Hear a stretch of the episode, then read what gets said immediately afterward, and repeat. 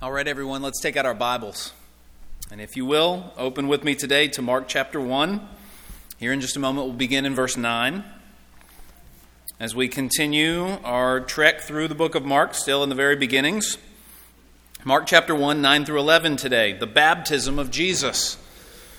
Now, there is perhaps no practice that churches disagree on more than baptism.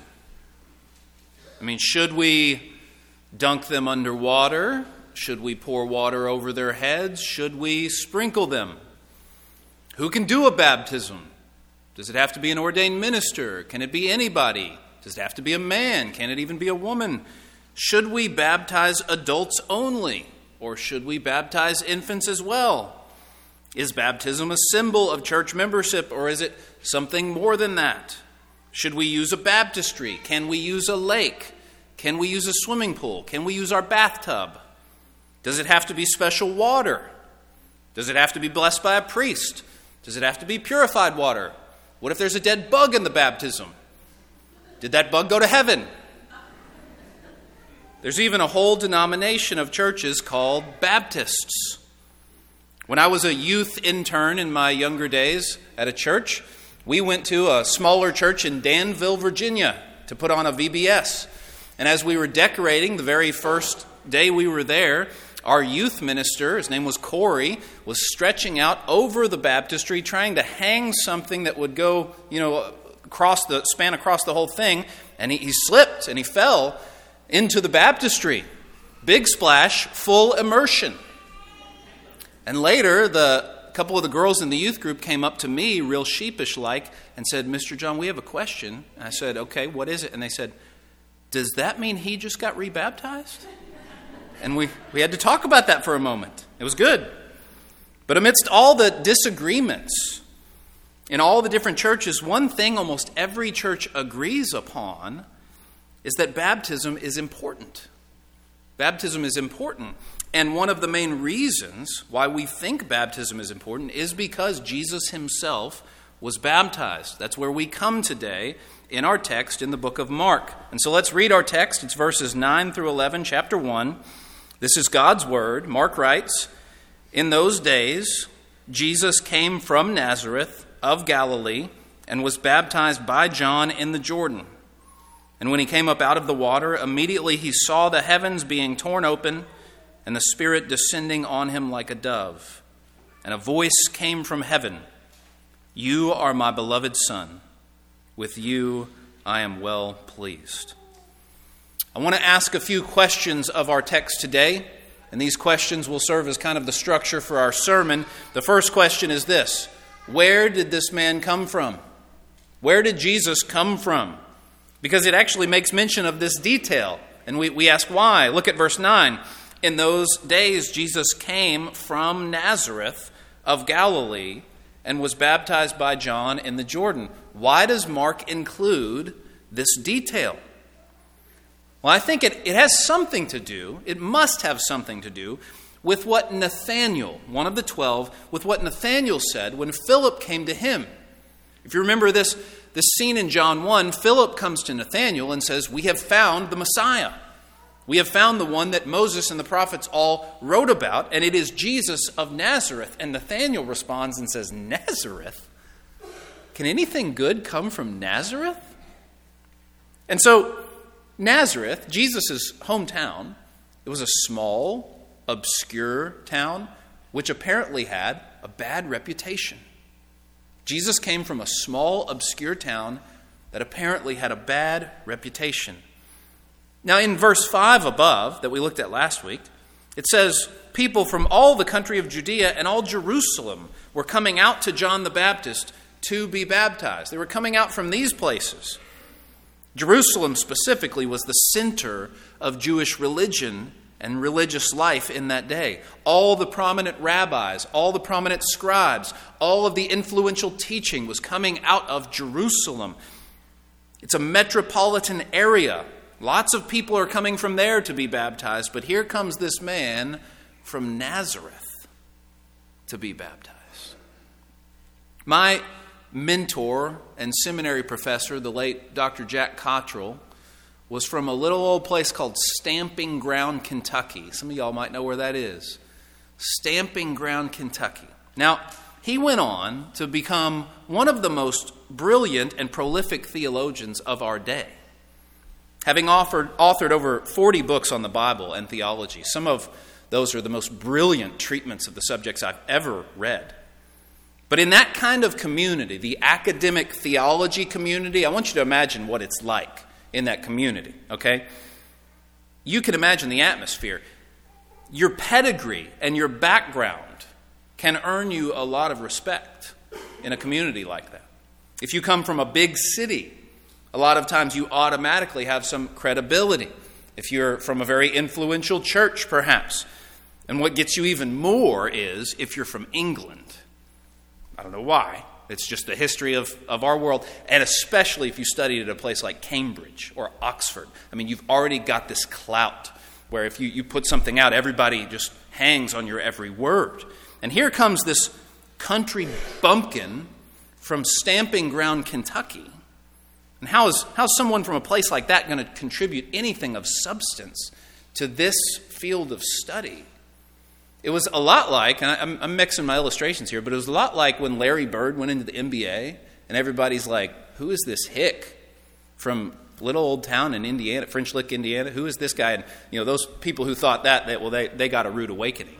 Same kind of happened in the theology world when Dr. Cottrell came in. But the idea is Jesus comes from this backwater, small, obscure town that everybody already looks down on. And that's where God decided the Messiah, the Lord of all the earth, was going to be raised. That's where he comes from. He's God in the flesh. He's the creator of the universe. Everything was created through him, the Bible says. He's the King and Savior and Lord of everyone and everything. And yet he's from this little obscure town. I think that should make all of us feel a little better today. It should make all of us feel a little better. Young people, you might think that because you are from Adair County, Kentucky, that you might not make much of a difference in the world during your lifetime. But God has always been pleased to do great things through people who come from humble circumstances. God has always been pleased to do great things in his kingdom through people who come from humble places and humble circumstances. In fact, it is the humble way in which Jesus came to the world that makes his glory shine all the brighter, is it not? The humble way that he came. He was born in a stable among farm animals. There was no room for that family to stay somewhere nice. He had little fanfare when he was born. He was raised in a small town with a bad reputation, as we've seen, raised by a poor young girl and her carpenter husband. He comes out to begin his ministry as a man completely unknown to almost everyone. And then he serves others, and he washes feet, and he loves the outcasts. And then he submits to a criminal's death, being condemned and refusing, as Clay said earlier, to defend himself. The humble way that Jesus came makes his glory shine all the brighter. And so be encouraged. We might be from humble places. We might be from humble circumstances. But Jesus was too. God has always been pleased to use people like that in his kingdom for great things. Now, do not for a minute think that greatness that preacher's talking about, I can grow up and be famous. That's not what we're talking about.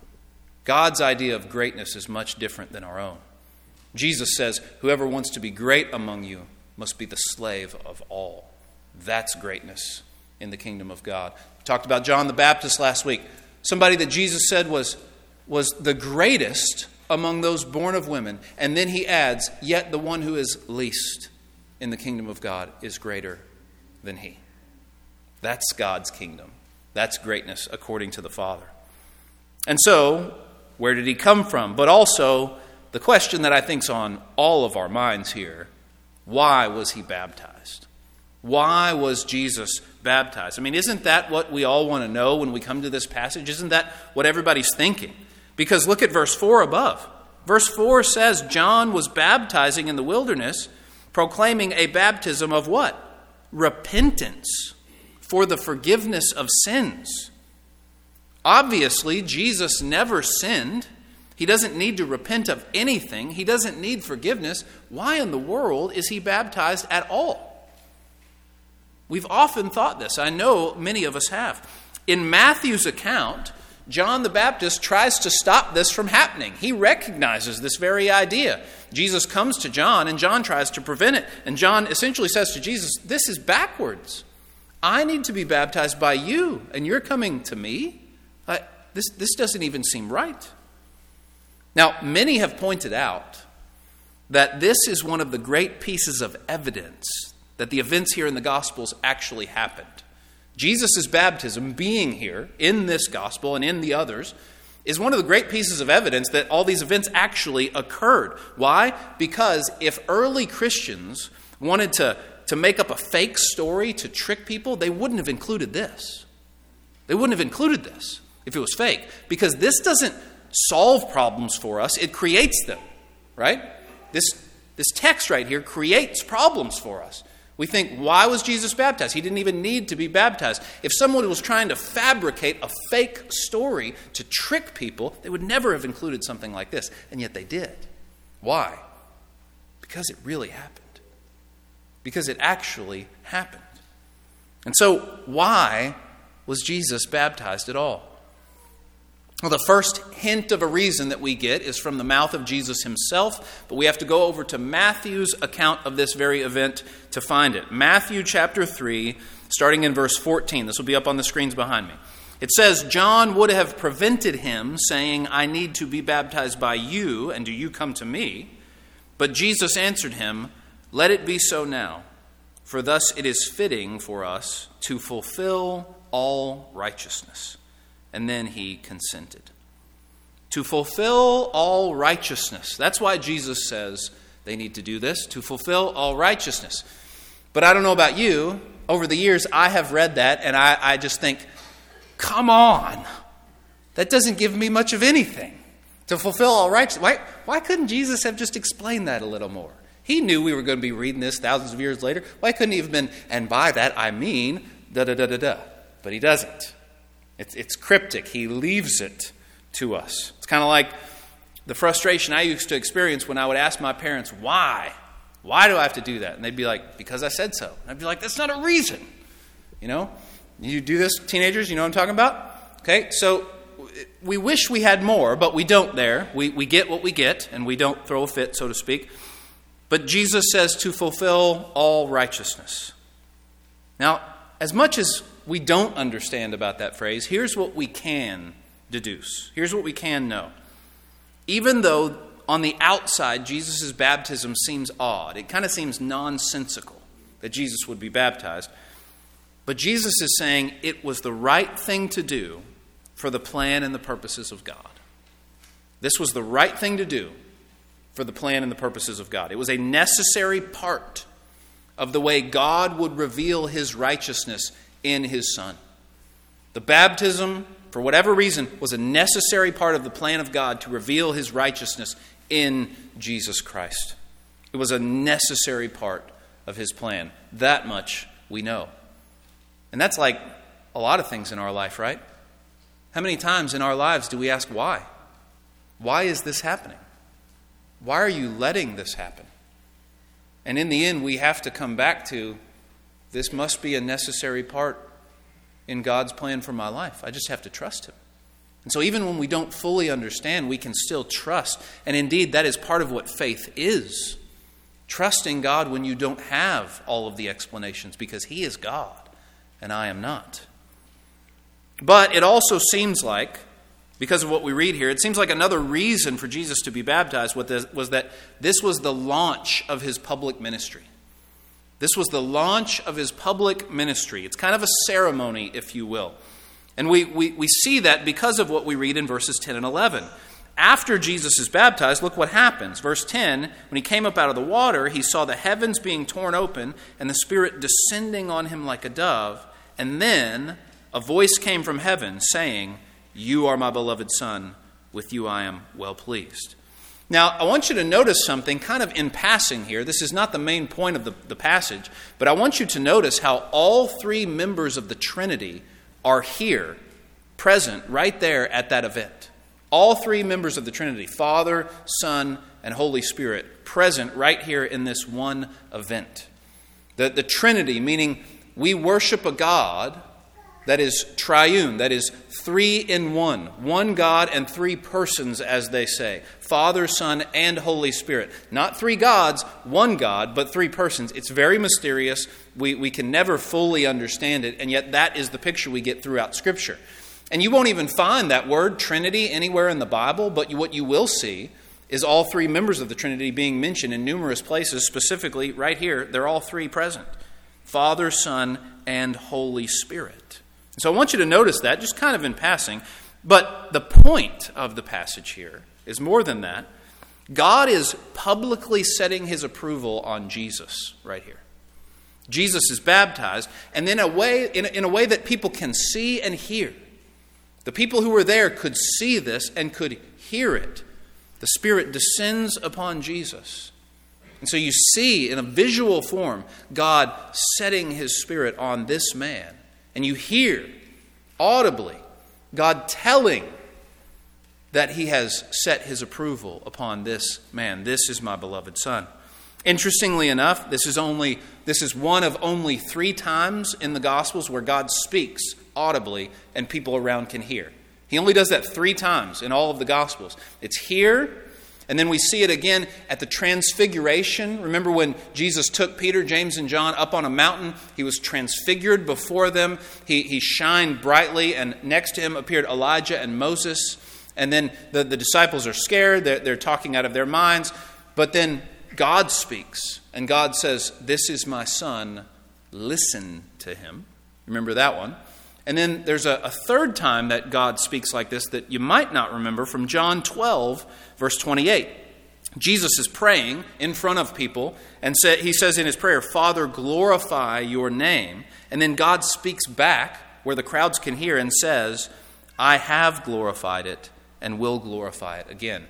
Those are the only three times in the Gospels where God actually speaks in a way that people can hear. The only three times in the New Testament, from what I understand, where people can hear his voice. In a normal baptism, you can't see the Spirit coming upon a person, and you don't hear God's pleasure audibly, but those things are still there. Those things are there in a normal baptism. The Spirit comes to dwell inside of a person, and then God is pleased with what he sees. You don't see it, you don't hear it, but here, God is doing something unique. This is the most unique baptism in the history of the world. God was doing something very special here for his Son. He was setting his approval on this man for all to see so that Jesus could begin his public ministry. Many times in our lives, many times in our world, when people finish their preparation for their vocation, there's some kind of ceremony, right?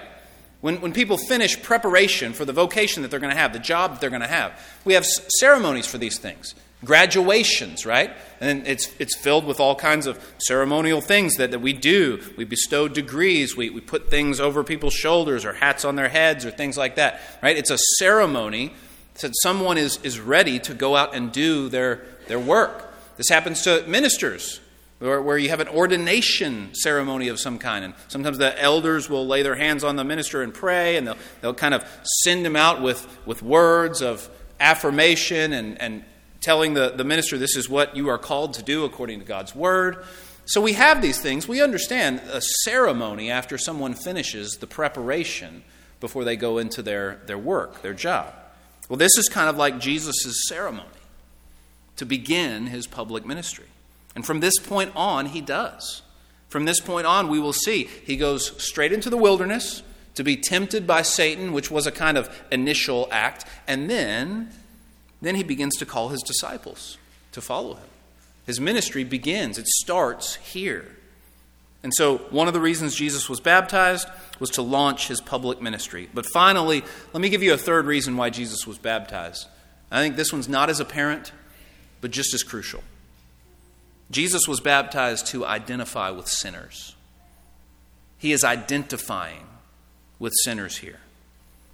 Instead of doing the baptizing, instead of calling other sinners to repent, Jesus is in the water, receiving baptism right along with all the other sinners.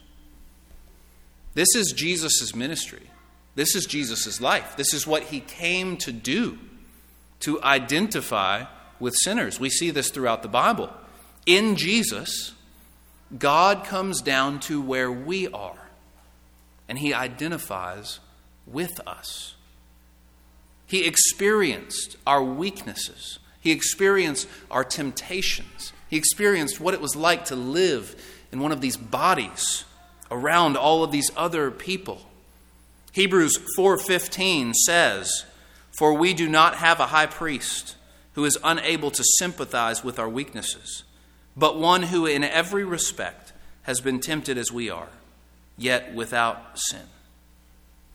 He did not remain in heaven, distant, removed, out of touch, calling us to climb out of the pit to him. No, he got down in the pit with us, and then he leads us out. That's the way he saves us. He doesn't stand far back like the CEO who's not willing to go on to the factory floor and has no idea what his employees are experiencing. No, he gets down in the pit with us and then pulls us and leads us out. Ultimately, this initial act of Jesus identifying with sinners, points forward to his death. This act points forward to his death. Jesus often spoke of his death as a what? A baptism that he had to undergo. The very act of getting dunked underwater, we know, symbolizes a death that we undergo. And about 3 years after this event right here, Jesus would undergo that baptism, the baptism of crucifixion, the baptism of death for the sins of the world. And it is at the cross where Jesus truly identifies with sinners. Isaiah 53, starting in verse 5, says, "But he was pierced for our transgressions. He was crushed for our iniquities. Upon him was the chastisement that brought us peace. And with his wounds we are healed. All we like sheep have gone astray. We have turned every one to his own way. And the Lord has laid on him the iniquity of us all." God has laid upon Jesus all of our iniquities, all of our sins. As it says in 2 Corinthians 5, God made him who had no sin to be sin for us. And when he becomes our sin, God pours out his wrath on his Son and punishes those sins in his innocent Son. Jesus came to identify with sinners. He was baptized to identify with sinners. That's his life. That's his purpose. And so I ask you this morning, having heard all of this, why should we be baptized? Why should you be baptized if you have not yet? We talked last week about how John the Baptist's baptism was a bit different from Christian baptism. And of course, when we are baptized, we do not get baptized for the same reasons Jesus did. He didn't need repentance. He didn't need to be forgiven. But his baptism does leave an example for us, at least in part. If the sinless Son of God had to be baptized to fulfill all righteousness, how much more do sinners like us need to be baptized so that we might become the righteousness of God, so that we might receive a righteousness that is not our own? How much more do we need to receive the baptism of repentance for the forgiveness of our sins? When Jesus was baptized, three things happened. We see it right here. Three things happened. The Holy Spirit descended upon him. God was pleased. And then God told everyone that this was his son. When we are baptized, three things happen. The Holy Spirit comes to dwell inside of us. God is pleased. And then we become one of God's children. Those three things happen to us as well. We become one of God's children. He adopts us into his family. And so I leave you with the words of Peter at Pentecost, where we really trace back the first beginnings of Christian baptism, as Peter was preaching to the people about Jesus and about his death and about their guilt before God. They cried out to him because they were convicted at the heart. And they said, "What should we do then? What should we do to be saved?" And Peter says to them, Acts 2:38, "Repent and be baptized, every one of you, in the name of Jesus Christ, for the forgiveness of your sins, and you will receive the gift of the Holy Spirit." Right now, we're going to spend some time in silent, responsive prayer to God. This time each week at Columbia Christian, we ask that you take these moments after the sermon to pray to the Lord and to respond to whatever he has laid upon your heart. Pour your heart out to the Lord. Respond to the ways that he has spoken to you. Speak back to him. Everyone needs to respond to the message. Not just those who might walk the aisle. Everyone needs to respond to the message. And so that's the time that we give right now. After that time that we give for prayer, we'll have a time where people who might need to come forward and respond to God's message publicly can do so. But everyone right now, will you pray and respond with me?